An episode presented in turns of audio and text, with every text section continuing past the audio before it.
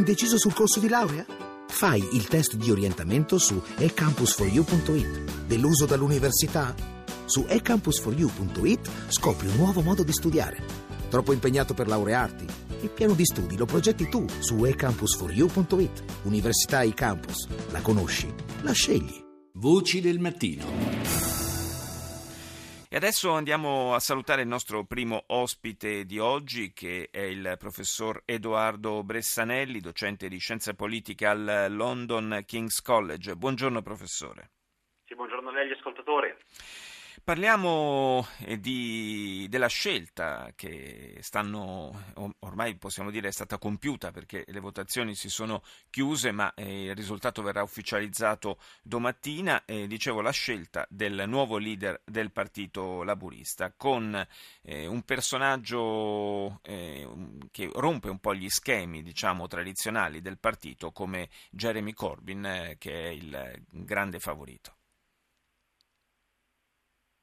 Professore? Sì, appunto, eh, le, dice bene, Jeremy Corbyn è un personaggio che rompe gli schemi, perché è un personaggio che appartiene alla sinistra del Partito Laburista ed è un personaggio che riporta in qualche modo il Partito Laburista prima che il Partito Laburista diventasse il nuovo Labour, prima che la tradizione bleriana del partito si aprisse. È un dato sorprendente, come diceva appunto bene lei, perché nessuno all'inizio di queste primarie del Partito Laburista pensava che un candidato così a sinistra potesse godere di un tale incredibile appoggio da parte della base del partito. Quindi eh, l'effetto è che il Labour potrebbe avere il candidato più a sinistra eh, da, da, diciamo, dagli anni Ottanta e al tempo stesso il sistema, part- il sistema partitico e politico inglese potrebbe conoscere una polarizzazione, con un governo di coalizione che applica politiche di austerità molto forti, e quindi diciamo molto a destra, eh, per, sì. per dire, riferirsi a quello schema sinistra-destra che spesso si usa, e il Partito Laburista potrebbe coprire lo, spe- lo spazio politico a sinistra, con un centro che rimarrebbe quasi completamente scoperto. Beh, eh, il successo, mm, ormai insomma, mm, considerato piuttosto probabile, quantomeno, di, di Corbyn, eh, probabilmente è anche frutto della sostanziale assenza di candidati, eh, diciamo, un po' più centristi, ehm, credibili, con, eh, con appeal, con capacità di leadership.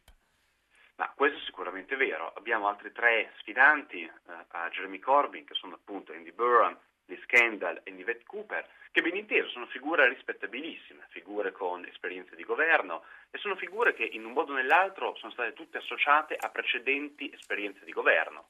Tutti hanno avuto esperienze di governo o con Tony Blair o con Gordon Brown. Ben inteso, eh, non è che Jeremy Corbyn rappresenti il nuovo, in Parlamento nel 1983 e rappresenta una sorta di vecchia guardia del partito. Però quello che Jeremy Corbyn è riuscito a fare, certo con un profilo molto carismatico, certo con idee molto chiare, eh, da sinistra vera, è riuscito a dare un'anima al Labour Party che i militanti del partito hanno davvero apprezzato. Eh, il discorso è, i militanti l'apprezzano, ma l'apprezzeranno gli elettori inglesi? Sarà capace Jeremy Corbyn di passare dalla conquista del partito alla conquista dell'Inghilterra, del Regno Unito? Ecco, questa è la domanda vera ed è molto difficile che, si, che, davvero, eh, che sia davvero capace di farlo, perché come si è dimostrato anche questa volta, politiche che vengono percepite troppo di sinistra eh, difficilmente catturano l'elettore medio in Inghilterra come altrove. E infatti, infatti c'è la, una, una, componente forte all'interno eh, dell'establishment del Labour che è molto preoccupata da questa prospettiva e vorrebbe, eh, in caso di probabile vittoria di Corbyn, eh, tentare comunque eh, poi un ribaltone interno in vista delle prossime elezioni per eh, evitare quello che qualcuno già evoca come il, il più lungo suicidio nella, nella storia. Sì, questo è un, aspetto, è un, aspetto, importante per il futuro del partito. Molti, alcuni degli sfidanti di Corbyn in queste primarie del partito hanno già detto che se Corbyn vincesse loro non sarebbero parte del governo ombra laburista.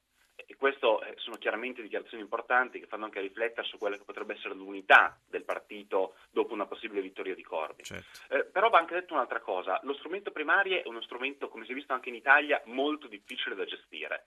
In Italia, col Partito Democratico, si pensava che così elettori di destra potessero infiltrarsi in qualche modo per fare vincere Renzi. È curioso come qua in Inghilterra si pensa invece che elettori di, sinistra, di destra conservatori possono infiltrarsi per fare vincere Corbyn, cioè il candidato che in qualche modo rappresenterebbe una carta di successo più semplice per i conservatori nelle prossime elezioni politiche.